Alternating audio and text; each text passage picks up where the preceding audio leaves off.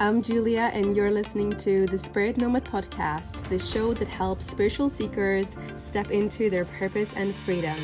You can find the video version of this podcast and many more on the Spirit Nomad YouTube channel. Now, let's get into the episode. Spiritual awakening is a buzzword that is used so often in the spiritual community. But did you know that there are actually different types of spiritual awakening? Some are more common than others, some are more advanced. Today I'll go over three types of spiritual awakening so that you can know which one you have gone through. The first type of spiritual awakening is on a body level, where you feel a surge of energy. This surge of spiritual energy is usually caused by Kundalini Yoga or Tantra Yoga. The very purpose of Tantra Yoga and Kundalini Yoga is actually to raise uh, the energy up your spine to get a Kundalini awakening. But even practices like Hatha Yoga and Tai Chi, uh, any sport or movement that really gets the Chi or the life energy moving in your body can induce a spiritual awakening on the body level. This type of awakening happened to me and my partner, my twin flame Steph, as we first became a couple. Steph experienced this energy surge up his spine, uh, he got spontaneous orgasms uh, just walking around the house. It was crazy. And I got the third eye pressures and the geometric patterns because meeting your twin flame can actually spark this type of awakening as well. I have a whole channel about twin flames, twin flame guides. Check it out, link in the description. It feels like there's suddenly a new energy that is released within the body, and this could be permanent or temporary but um, energetic openings like this often really dramatically open someone up to new levels of consciousness. This also happened to me when I tried ayahuasca in a retreat in Peru, but this is something you want to be cautious with if you want to use psychedelics. I have made a whole video about things to really think about before you decide whether you want to do psychedelics or not. So if you want to check out my ayahuasca video, then I have put a link in the description. The spiritual awakening number two is on the mind level. So this is when you see your life in a new way. Maybe you even decide to disengage from society or escape the matrix. For me, it started with a colleague um, who were talking to me at an after work party back in the days when I was living on Malta.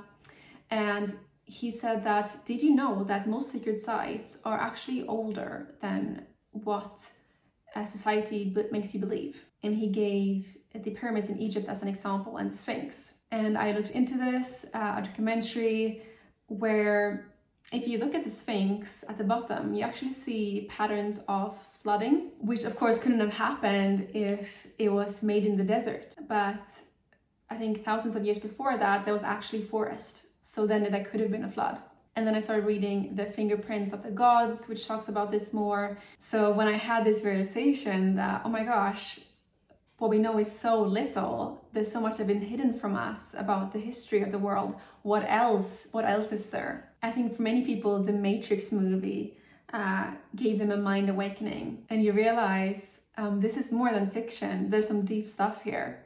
I've actually made a whole video about the fourth Matrix movie uh, about the spiritual meaning behind it. So I put the link in the description if you want to check that out. The third type of awakening is, can you guess? On the soul level. And here we're talking about significant expansions of consciousness. So when mystical traditions talk about spiritual awakening, like Sufism, Sant Zen Buddhism, um, this is what they mean with spiritual awakening when it's on the soul level. This is also called self realization, when you realize that you are not your body, you are your soul. But not only that, you see yourself in everybody, even your enemies, because you realize we are all drops of the same ocean of God. We are all God sparks. When you've had this awakening, your main state is one of bliss and peace and love and when you've had a bad day, it doesn't affect you to the same extent as it used to because you know everything happens for a reason. You feel supported and guided by the universe. And this reminds me of my favorite quote from my favorite book, Conversations with God, where God said, I've sent you nothing but angels.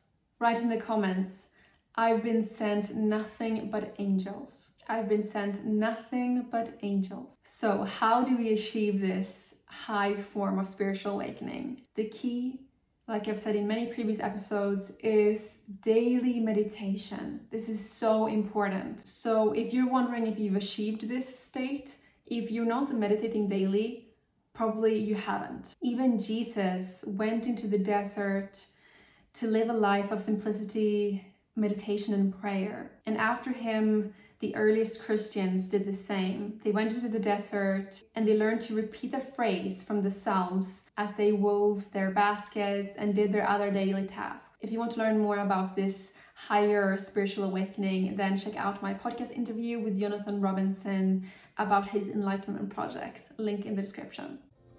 Let's continue the discussion in my Telegram group, the Spirit Nomad Podcast Tribe. Link in the description. If you'd like to support the podcast, leave a review and share it with a friend. Thanks for listening and have a beautiful day.